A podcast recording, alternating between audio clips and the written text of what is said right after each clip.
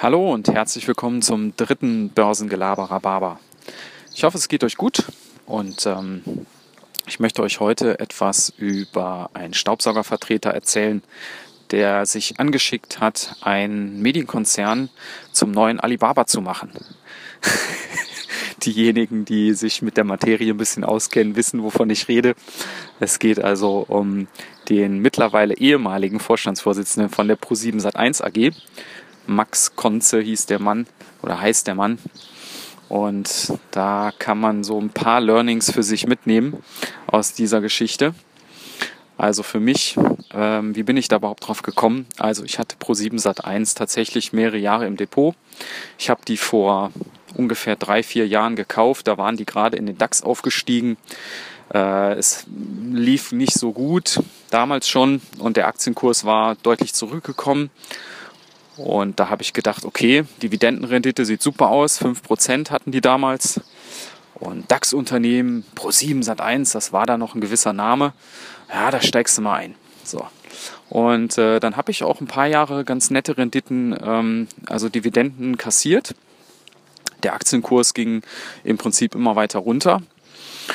Ja, und dann haben sie ja den Max Konze installiert. Der kam von Dyson, Staubsaugerhersteller, da war der Chef gewesen. Und dann sollte der Pro7 sanieren. Ja, und der hat dann natürlich äh, den Mund ganz schön voll genommen, hat dann irgendwann zwischenzeitlich auch erzählt, er vergleicht Pro7 also mit Alibaba und nicht so sehr mit einem TV-Unternehmen. Und das ist natürlich völliger Unsinn, was der da erzählt hat. Meine Meinung. Ja, und mittlerweile ist er auch ähm, rausgeflogen. Der hat sich da mit dem restlichen Vorstand wohl dermaßen überworfen. Da gab es Streitigkeiten. Einer nach dem anderen hat dann gekündigt und irgendwann hat es dann dem Aussichtsrat gereicht und dann wurde er eben äh, rausgeworfen. Ja, mittlerweile ist äh, Pro7 natürlich ähm, immer weiter gefallen.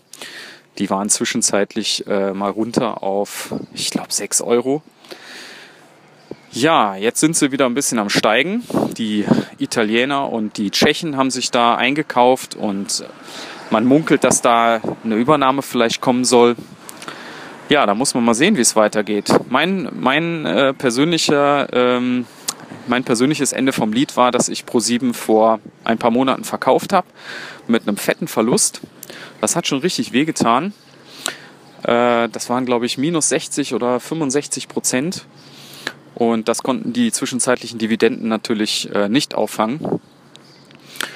Aber auf der anderen Seite habe ich da jetzt auch für mich was draus gelernt. Und zwar zwei Punkte.